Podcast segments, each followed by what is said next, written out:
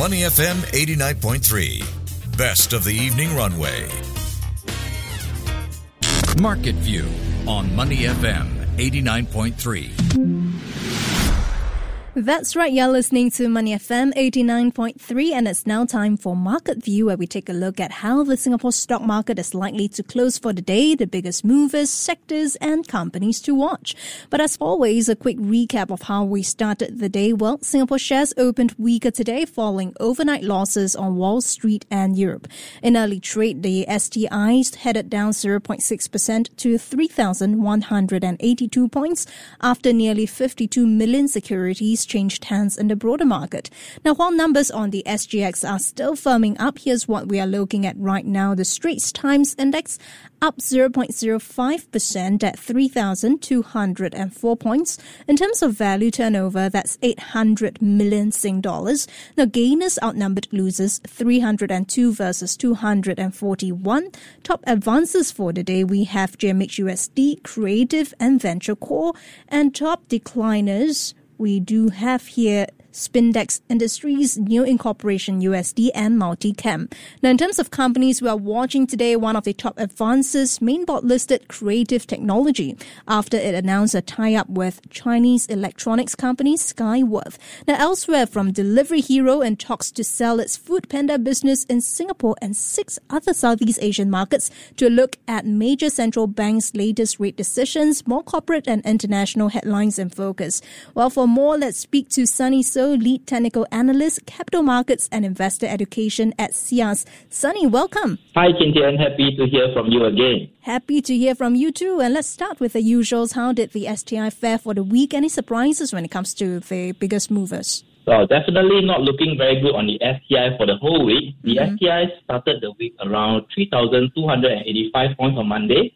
And going to the close today, we are seeing STI closing around 3,204 points only. So that's about an 80 point drop for the whole week and around a 2.3% decrease, which mm. more or less wiped out the gains that we had last week.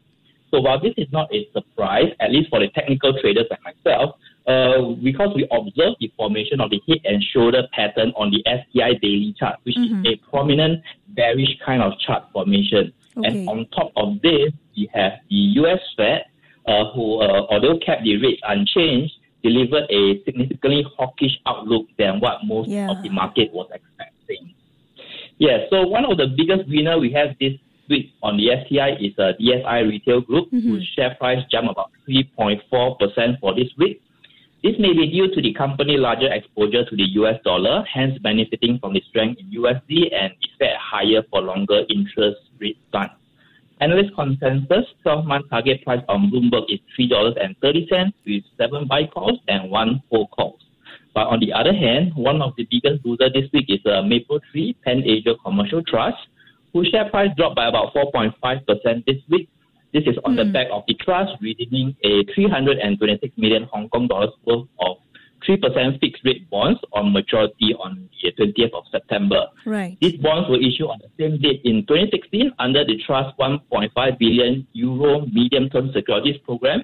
And analyst consensus 12 month target price on Bloomberg is uh, now $1.79 with 10 buy calls and 4 hold calls. Hmm.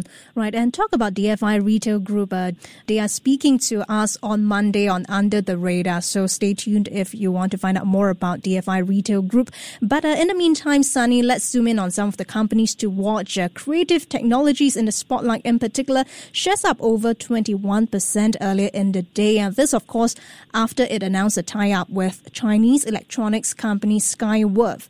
a little bit technical, uh, but basically with the partnership, Creative Tech's uh, audio technology can be used with competitor televisions by Skyworth. So, how valuable is this for creative, in your opinion?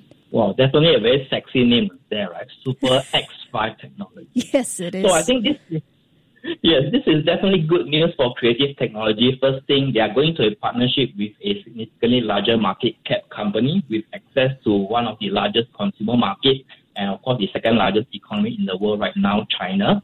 This will allow the company to further monetize or even increase the adoption of its uh, Super Super X-Fi technology. Mm. So this is not a new technology. It has been announced a few years back, and I remember that uh, when it was announced a few years back, uh, the share price of Creative has actually had a much bigger jump than what we've seen today, more than 21%.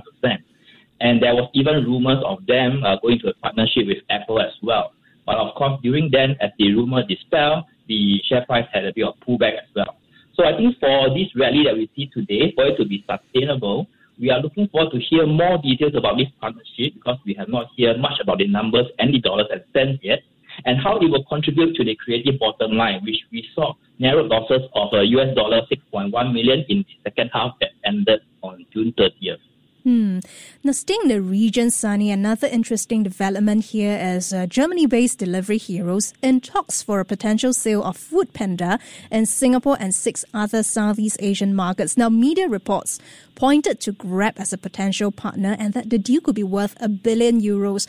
The question is if it turns out to be the case, what will this mean for Grab's strategy ahead and why is it growing aggressively through inorganic means, especially after buying Trans-cab as well? Well, this is definitely very big news for Grab shareholders and remind us of the days when Grab took over the uh, market share in, in Asia mm. uh, from Uber. Yeah. So if Grab is uh, able to succeed in acquiring the Food Panda business in our region, it will definitely be a major coup for the company.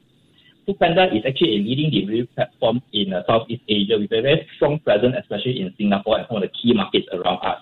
So this acquisition, acquisition would give Grab a significant boost in its uh, food delivery business and would help them to consolidate its position as the leading super app in our region. Mm. So on the Grab share, they are likely to be positively affected by the acquisition because the market is likely to view the acquisition as a sign of Grab's strength and ambition. Additionally, the acquisition is likely to boost Grab's earnings and profitability as well. Hmm. So Grab's strategy ahead is likely to focus on expansion and consolidating its position as the leading super app in Southeast Asia.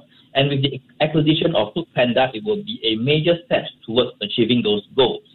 And why is Grab uh, growing aggressively through inorganic means, especially after buying over Trans-cab? Yeah. There can be several reasons. The first one is Grab is definitely facing increased competition from the other super apps in the region, like Gojek and Sea Limited mm-hmm. as well. But by acquiring other businesses, Grab can very quickly expand its product offering as well as market share. And second, Grab is looking to capitalize on the rapid growing digital economy in our region, Southeast Asia. And our region has a very large and growing population of young and tech savvy consumers. So by expanding its uh, product offering and market share, Grab can position itself to become the number one leading provider of digital services in our region. Hmm. If you're just tuning in, we are now in conversation with Sunny Soh, lead technical analyst, capital markets and investor education at SIAS. In the meantime, Sunny, the MAS will raise the maximum deposit insurance coverage per depositor to 100,000 Sing dollars, which is up from 75,000 Sing. And uh, this will take effect from uh, April 1st, 2024. So, what will this mean for the regular depositor and also for banks? Well, when I heard this news, this definitely gives me more assurance of my money in the bank right now.